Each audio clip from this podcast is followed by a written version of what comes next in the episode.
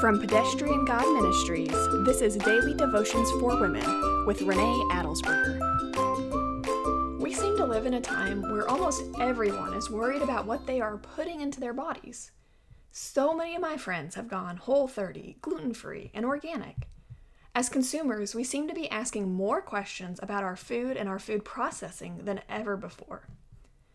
With this increased awareness of what we are physically putting into our bodies as food, are we aware of what we are putting into our minds? I don't worry often enough about what I'm putting into my mind.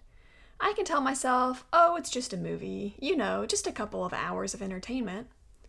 Romans 12:2, Paul tells us, "Do not be conformed to this age, but be transformed by the renewing of your mind, so that you may discern what is the good, pleasing, and perfect will of God."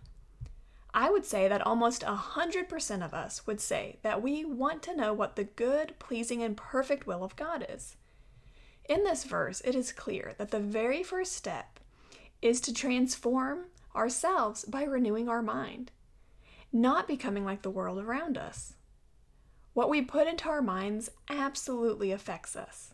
Maybe not immediately, but over time and repeated exposure, our mind conforms to what we have put into it.